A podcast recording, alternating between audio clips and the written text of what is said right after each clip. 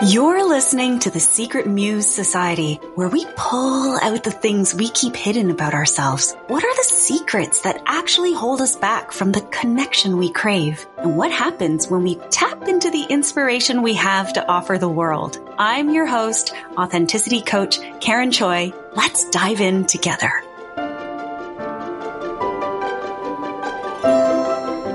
Hello, Muse. Welcome back. This is episode 13. And before we dive in today's topic, I want to make a, I have a confession to share with you. It's that this is only episode 13 and I will tell you that by episode eight, I was ready to give up. Isn't that crazy? By episode eight, it was starting to feel hard to come up with ideas and to record and to keep trying to be perfect. And I, I so badly wanted to give up, but I just kept pushing myself because I believe in this project.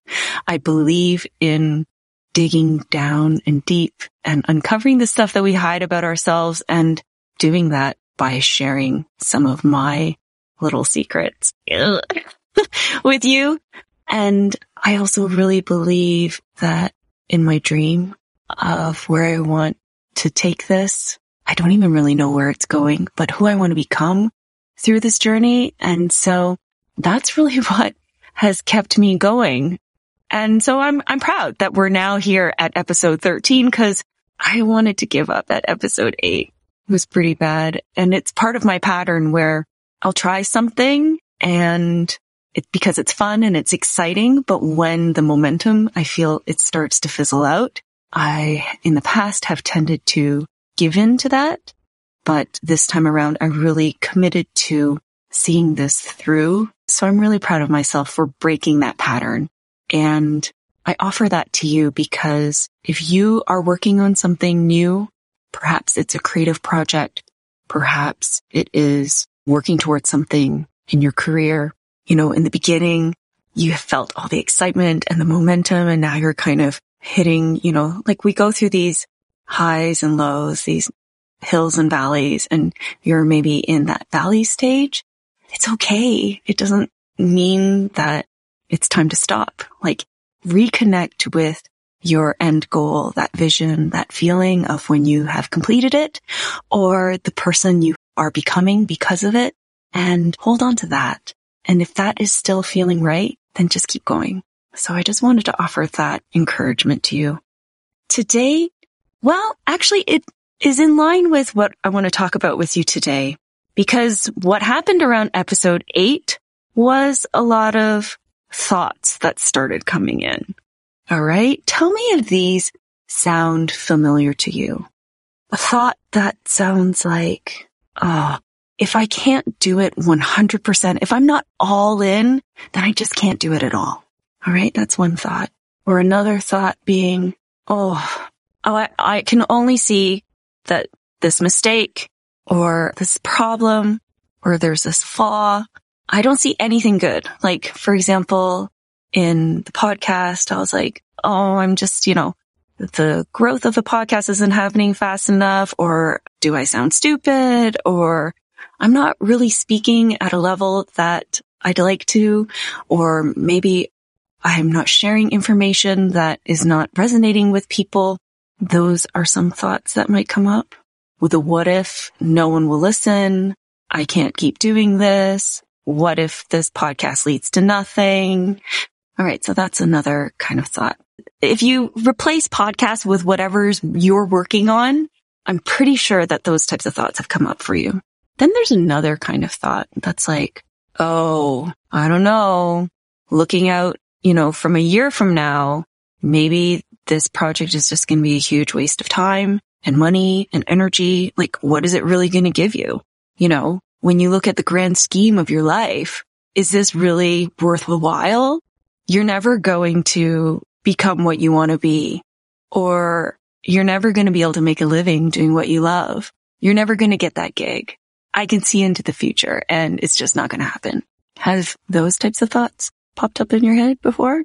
Here's another thought that comes up as I've been creating this podcast and I'm pretty sure has come up for you. I know it's come up for recently with clients when they're in a new room with new people working on a new project and they hear people talking about them and sounds like this. Oh, they probably think you suck. Or, oh my gosh, they probably think you're a joke. Or they're totally laughing at you. Or in my case, when it comes to this podcast, I'm thinking, oh, people are bored. They don't want to listen to this. They think you're just nonsense. You have nothing valuable to offer. You are just a narcissist for starting your own podcast in the first place. Have you ever had those types of thoughts? And then the final kind of category of thoughts sound like this. So in this case, oh, I can't record the podcast today because the kids are home or I can't go for a run because I have to walk the dog and the dog doesn't run well. So I'm going to have to walk. And that means it's another day that I can't go for a run or it's their fault that I'm not doing well. Have those types of thoughts ever come in to play? These are automatic negative thoughts. They are thoughts that come into our heads and they mess shit up. And they are, the acronym is ANTS, automatic negative thoughts, A-N-T. I learned this actually through studying cognitive behavioral therapy. If you've probably heard of CBT, which is a part of coaching work. It's thought work based on the premise that our thoughts create our feelings. Our feelings lead to our actions and our, our actions create our results. Therefore, our thoughts create our results. Our thoughts become our reality. And these automatic negative thoughts were put into a children's book by a child psychiatrist by the name of Dr. Daniel Amen. And he created a story called Captain Snout and the superpower questions to teach kids about these types of automatic negative thinking. And I bought this book for my girls so that I could teach them about themselves in this way and so that they could start building these thought skills. And so I wanted to bring this up here on the podcast to share with you, not in the children's book way, but try to do my best to bring it into our adult lives, even though I don't know about you, but if you have kids, are you starting to notice that our adult lives really aren't that far or separate from our children's lives? Like I often still very much think and feel like a child. So the hierarchy of parent and child is really starting to blur for me. And by hierarchy is very different than boundaries, right? And anyways, I'm getting off track. The ants. That's what we're talking about. The ants go marching one by one. Hurrah, hurrah. The ants go marching one by one. Hurrah, hurrah. The ants go marching one by one. The little one stopped to suck her thumb and they all went marching down to the ground to get out of the rain. And in this case, we want to eliminate all those ants from our minds. I originally was going to call this podcast, The Ants Aren't in Your Pants. They're actually in your head. Think about it. When one ant enters your home and gets into your kitchen, and then soon you see two ants, and then three ants, then five ants, then 10 ants, then 20 ants, and soon Soon enough, you have a corner of creepy crawly ants looking for whatever is sweet in your house. And soon you are infested with ants. Now think about how those ants might be automatic negative thoughts in your head. Your head is the kitchen. You have one automatic thought, then two, which leads to three, which five to 10 to 20 to 40 to 100 right? Like they can build and compound so quickly. And before you know it, you are caught staring at all these gross ants and trying to get them out of your house and freaking out. And I've totally been in that place. And I really hope that this summer ants don't come in. But let's come back to this is that recognizing these ants, spotting the first one first and spraying it and getting rid of it gives you your best chance at not bringing in more, right? So in this episode, I want to help you recognize the ants, what happens when we fall for their lies, like when we start letting them infest our kitchen, and then how to spray them away, how to get rid of them.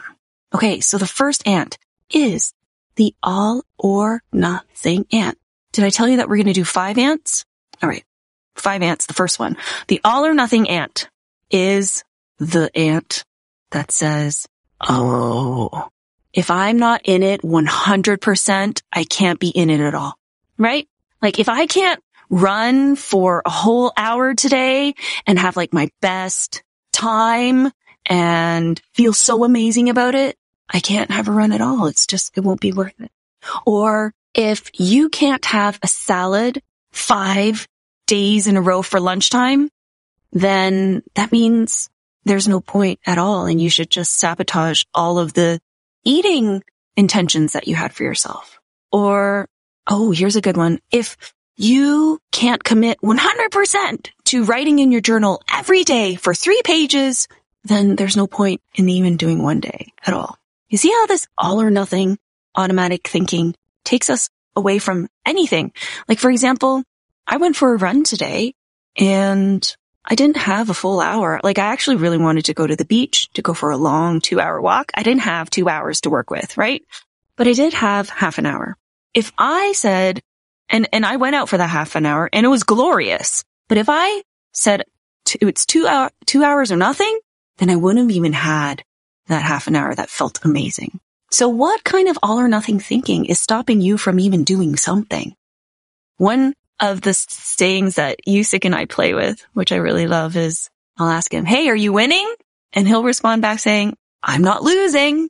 And it kind of counters the whole all or nothing thinking because it's like, ah, do you have to be winning? Like, do you have to be whatever you think is winning? Or do you just need to have something?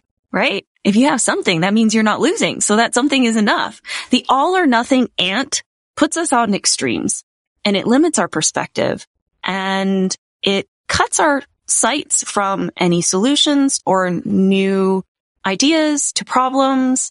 It puts us in a really negative headspace where it's either black or white, this or that good or bad, successful or complete failure. And by splitting your views this way, it really, it can sabotage you in the way that it stops you from even taking any action. So how can we spray this all or nothing ant? Cause I know it comes up for a lot of us is number one, acknowledge your feelings from these thoughts, right? Like, oh, I'll never get this done if I can't give it 100%.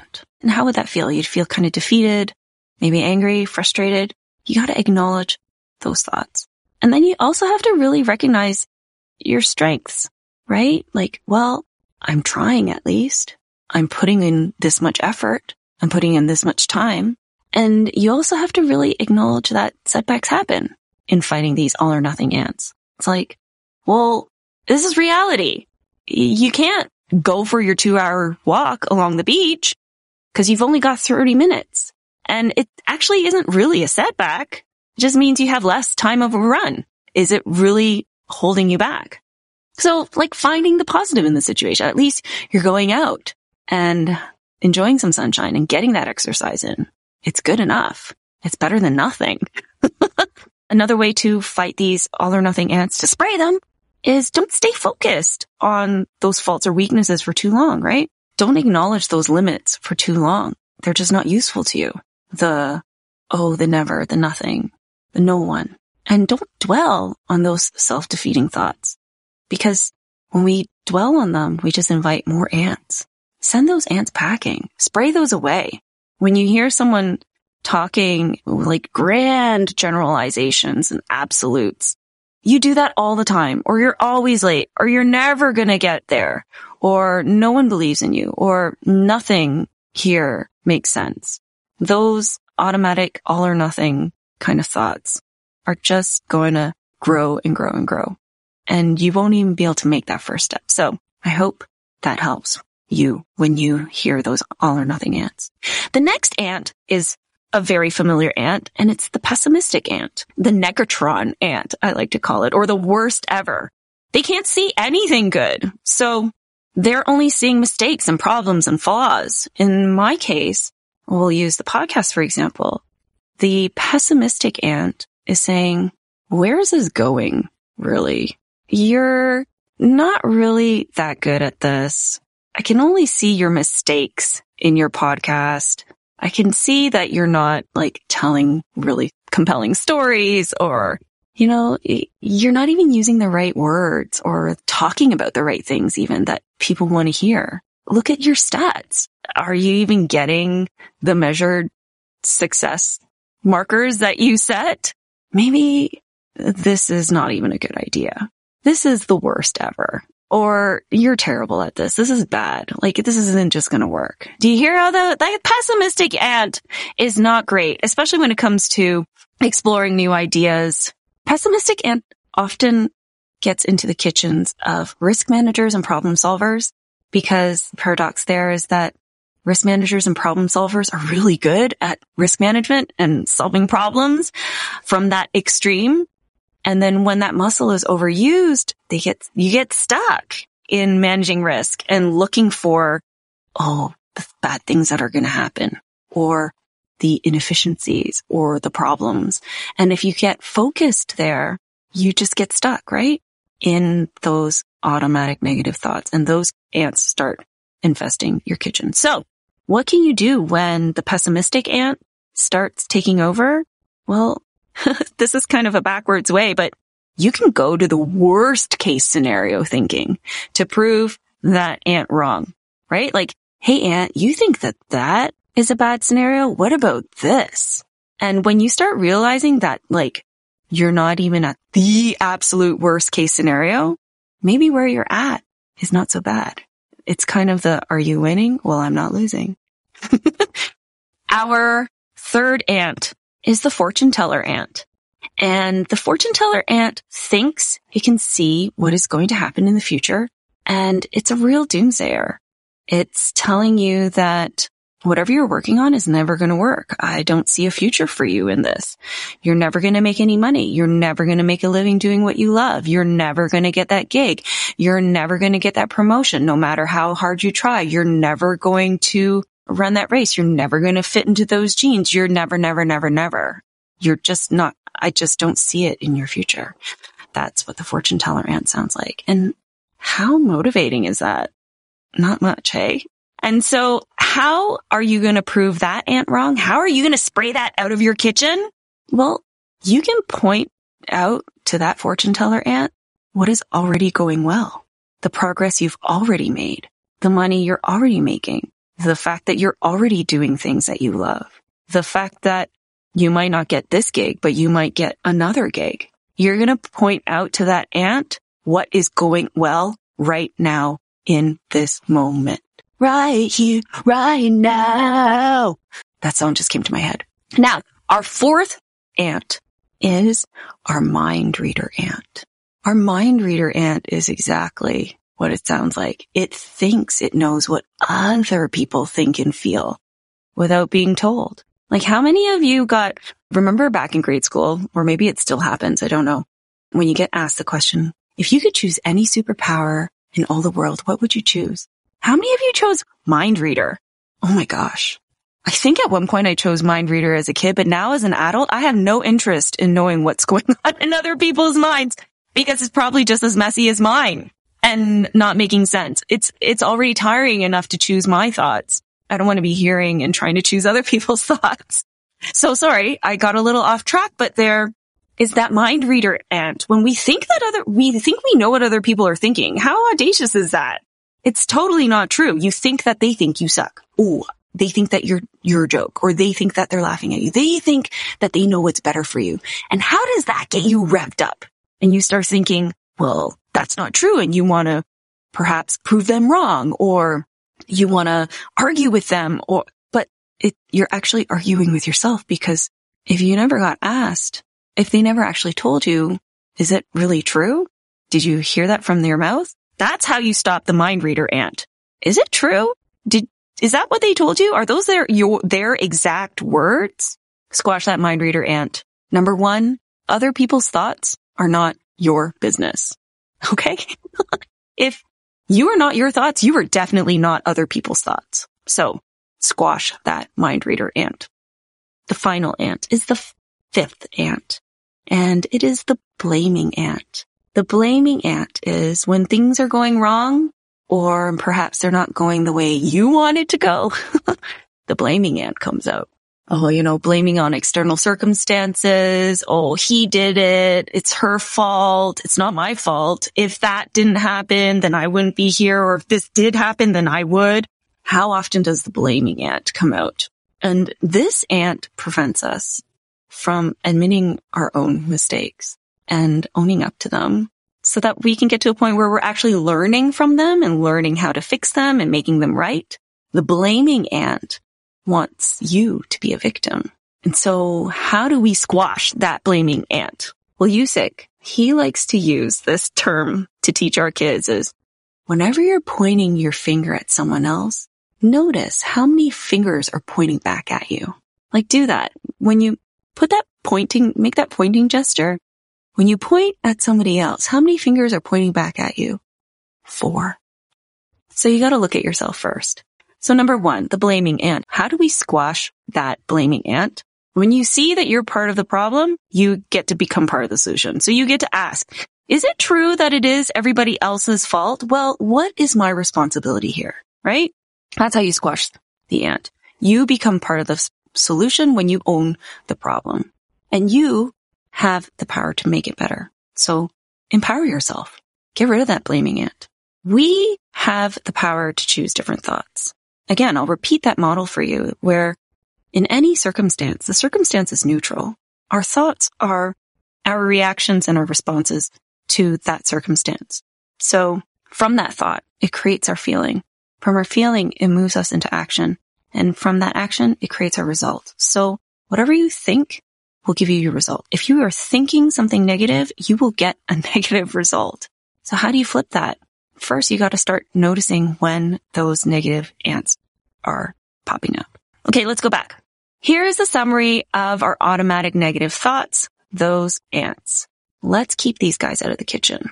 We've got the all or nothing ant, the pessimist ant, the fortune teller ant, the mind reader ant, and the blaming ant. And they all go marching down to the ground to get out of the rain.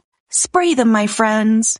Let me know when you start noticing these ants. That's what all you got to do first. And I would love to hear from you. Send me a DM through Instagram. I am at karenchoi.co.co and tell me what is the ant that you keep noticing? Cause maybe you have the same ant popping up and that would be a really interesting thing to notice and start changing for yourself. When we start noticing them, then we can replace it with a different thought and that will lead to a different result. And that is the power of self-awareness. That's it, my friends. I hope you've got your spray bottle to get those ants and I'll talk to you again next time.